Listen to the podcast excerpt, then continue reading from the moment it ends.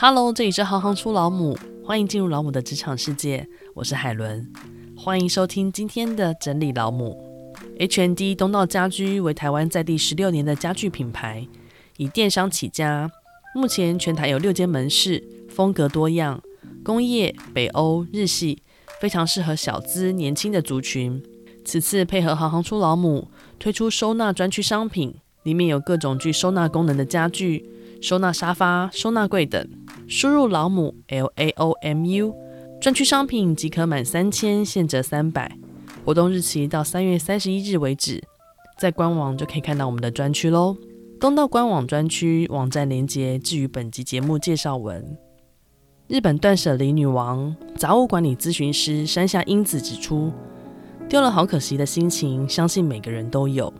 然而，请大家好好想想，如果受限于不该丢这样的观念。那么物品将永远持续囤积下去。今天我们要来访问整理老母 Ashley。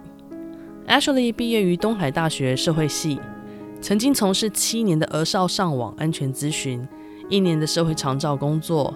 到现在成为奇丽生活整理收纳的创办人，目前也是妈妈经的助战作家。当了四年的全职妈妈，重返职场后开始关注女性自我成长及亲子领域。结合专业整理知识，踏入整理服务，希望帮助妈咪们解决生活上的困难，以优雅的生活为整理服务的目的，让妈妈们能有更多的时间专注在自己想做的事情，改善亲子关系，过更有品质的生活。让我们欢迎 Ashley。行行出老母的听众们，大家好，我是整理师 Ashley。从社会系毕业之后，为什么会选择儿少的服务安全相关的工作？我的父亲呢、他呃之前的工作是地方法院的少年保护官，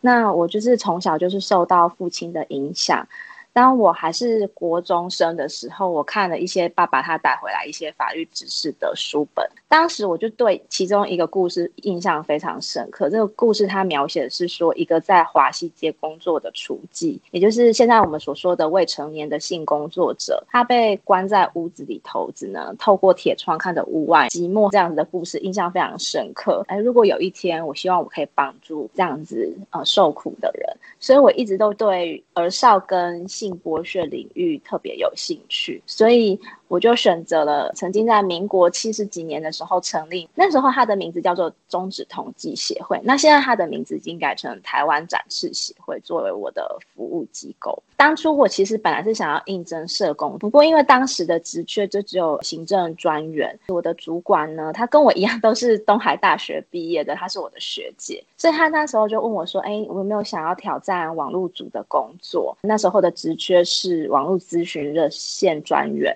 当然就接下站帖了，做了七年的网络安全宣导的工作，然后负责网络咨询，维护教育宣导的网站。大家最常咨询的问题是什么？工作的那一段期间，其实刚好呃那时候 FB 刚兴起，一直到这过程当中有很多的乱象。那最常遇到的问题，网友会检举网络霸凌，比如说像我们会最常收到呃他可能截图来会咨询说。网友在 FB 上面谩骂他、霸凌他，那询问说该怎么办？甚至他可能会问说：“哎，我可不可以提告他？我可不可以对他做一些法律上呃手段？”其次是情色勒索，有些时候是情侣，他们可能自拍一些亲密的照片或影片。分手之后，这个加害者他以这些照片或影片去威胁他。后期之后比较常看到，就有时候是一些青少年或是孩子，他们还不懂，可能就是被诱拐，然后拍摄这些照片或影片，那一样也是这样被偷拍勒索。家长最烦恼也是我们最常碰到问题，网络沉迷跟成瘾。我们其实很常收到家长询问，这几年又多了很多新的平台，比如说像现在有 IG 啊，手机的直播平台，越来越多的媒体媒介。那其实对父母来说，呃，我们的问题跟挑战就会越来越多。我觉得这是我们这个世代的父母都必须要去面临的课题。我们说孩子他们是网络的原住民，那我们其实是新住民。当网络原住民碰到新住民的时候，身为新住民的我们，其实要知己知彼，去了解这些媒体他们是怎么去运作的，才可以百战百胜。实际遇到的时候，你会怎么跟他们建议啊？比如说，现在可能小朋友从国小就开始拿手机了。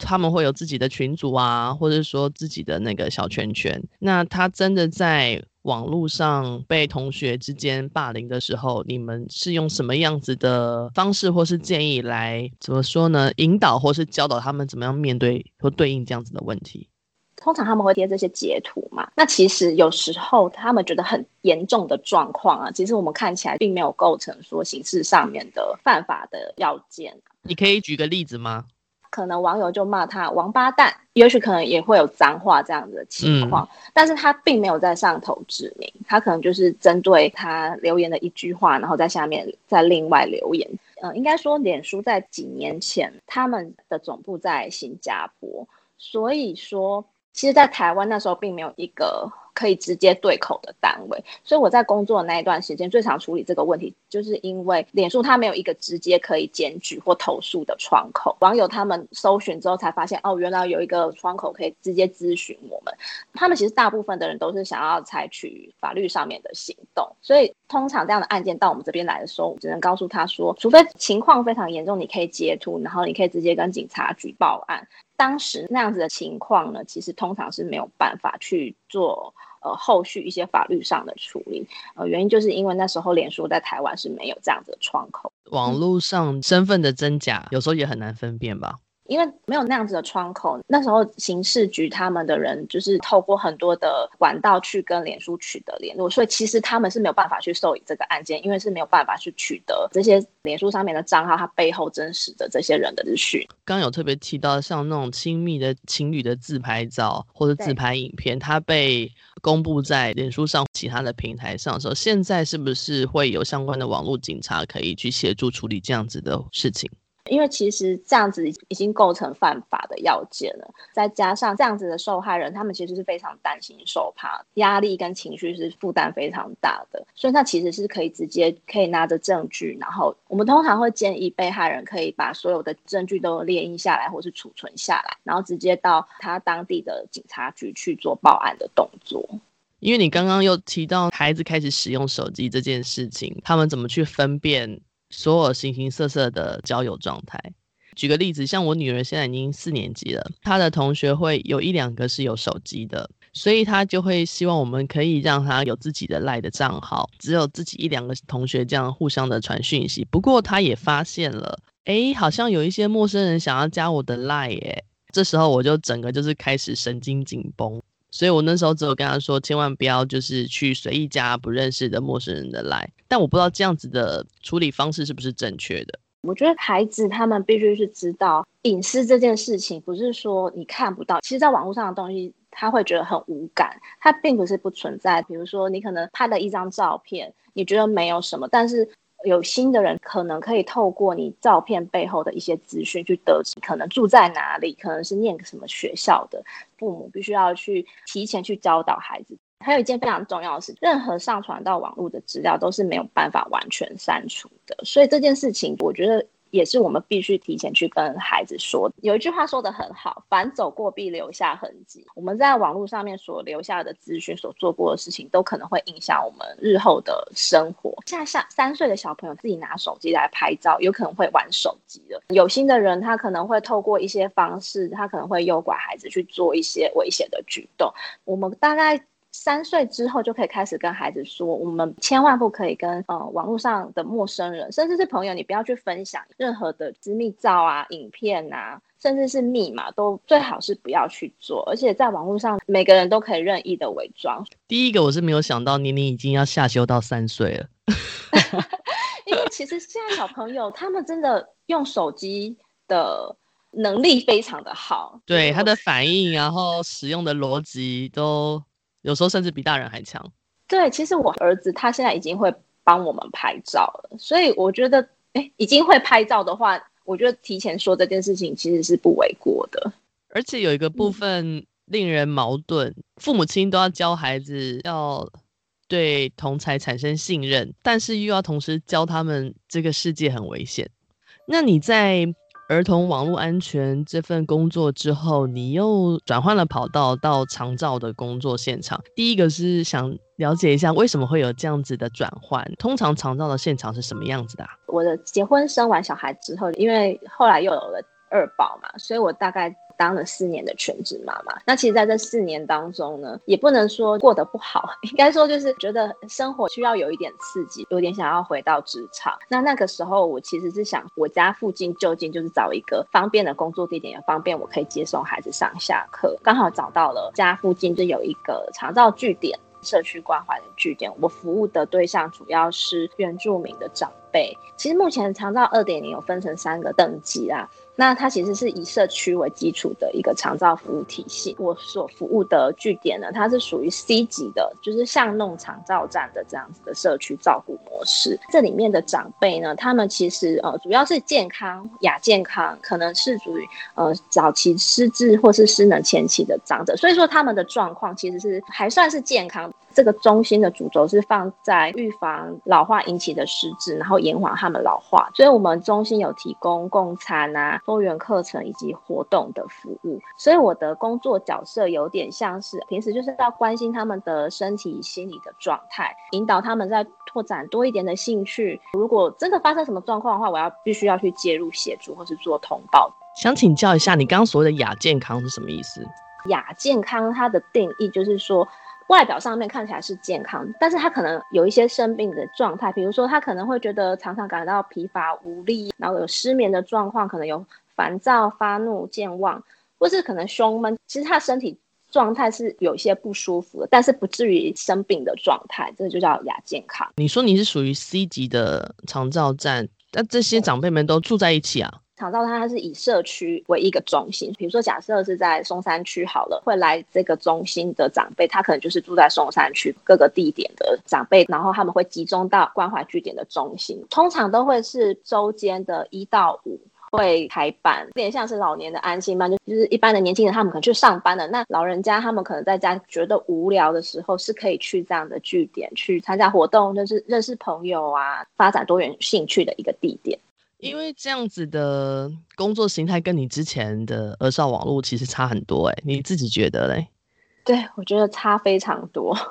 不过也很庆幸，我有了自己的小朋友之后，我在照顾小朋友之后，我再来做呃长照的这份工作，我觉得还蛮有帮助的。因为我觉得老人家就像小朋友一样，他们也会耍脾气，也会有很多需求。那其实他们就跟小朋友一样，非常需要爱跟关注。所以一开始我到这个机构，呃，其实我有点像是空降的一新的社工到那边，所以对他们来说，我是一个很陌生的人，所以他们一开始是非常排斥我，也不太愿意跟我说话，然后有时候甚至可能会故意跟我唱反调。之后我的做法就是，哎，我把他们当成是像朋友一样的对待，该尊重的时候我还是会尊重。在从事长照的这段期间，你有没有发现一些特殊的案例？之前我遇到一个蛮特殊的案例，就是呃，我的个案里面有一个独居的奶奶，她其实身体非常的健康，然后也很乐观，但因为她的儿女都旅居在国外，所以她一个人住。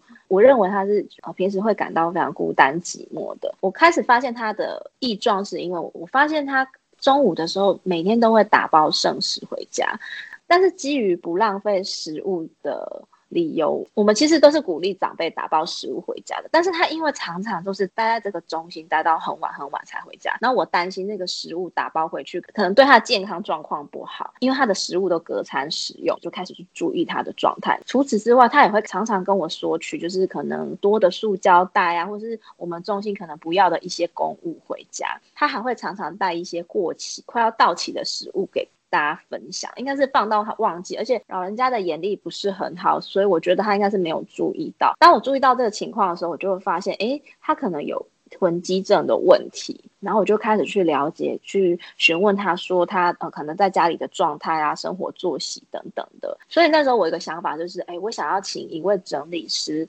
来可能开个讲座，或是来协助他们这样子的状况。后来也因为帮忙他，我因为这件事情，就开始接触到整理的课程。介入之后，我发现这个奶奶她因为一个人住，其实我觉得她心里好像住着一个小女孩，她其实非常需要爱，所以她比较没有安全感。拿到很多很多东西，对她来说，那个就是一种很安全、很踏实的感觉。她是借着囤积物品让自己有安全感。观察到她有这样的状态之后，我我询问就是她的同伴，寻求他们的协助，请他们去多多陪他，陪他聊天。那其实用这个方式就可以转化他。这一部分的宠物的欲望。那你有没有遇过早期失智的状态？因为照顾小孩跟照顾老人家，在某些程度又是有很大的差异的。通常我们发现到什么样子的情况的时候，可能要注意，或许长辈有类似失智的情况，这有办法跟我们分享一下吗？刚好就有一个案例可以分享，一个爷爷前面都非常的正常，然后大概在下半年整个方案快要结束的时候，我开始发现他有一些可能会常常遗忘东西。曾经有一个礼拜，他有连续三天还是四天，每天都忘记带手机来中心，他都是到了中心之后才跟我说啊，我忘记带手机了，我现在马上回家呢，有点急急忙忙的，已经是连续三天的这样的状态，我就开始呃有一点。警觉性了，所以我就开始询问他说：“呃，这阵子有这样子常常忘东忘西的状态。”他才跟我说：“哦，其实他有发现到他自己有这样的状态，所以他也非常的有敏锐度啦，所以他自己有马上去看医生。那医生也有跟他说，他其实有早期失智的症状。那为什么政府要成立这样的照护的据点？其实主要也是要希望高龄者透过这种社交，然后上课有可能一些手作的课程啦、园艺治疗、艺术治疗，让他。”们去多多的动脑，然后甚至是去运用他们手部的肌肉，甚至还有一些运动啊，那其实是可以延缓他们老化的状态。我自己的外婆也是靠着这个国粹来活络她的脑袋，所以她现在到已经九十多了，还非常的灵活，又转折到整理师。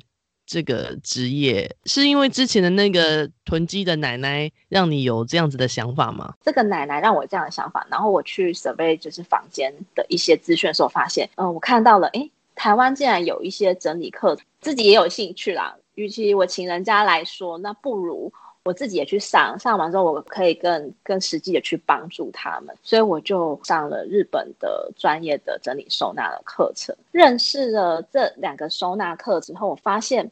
哎，其实。整理呀、有点像是社工他接案的时候会进行会谈，然后干预跟处遇嘛。那其实整理也是啊，他接到案子之后，必须要陪同委托人去了解他跟物品之间的关系。当我们知道哦，他是使用这些物品，然后物品的使用的频率，我们会去做一个规划，规划他的空间跟流程。这个整个的过程呢，其实跟社工的工作是非常像的。上完整理课程，第一次真的接到案子的时候，我就知道。我注定是要做整理师的，然后我也相信我可以胜任这件事情。我很喜欢听别人说，我喜欢听故事，所以我很容易把自己带到别人的角色里面。会因为物品，所以我们可以很快速的引导跟进入委托人的生活。我觉得整理师现在在台湾还是一个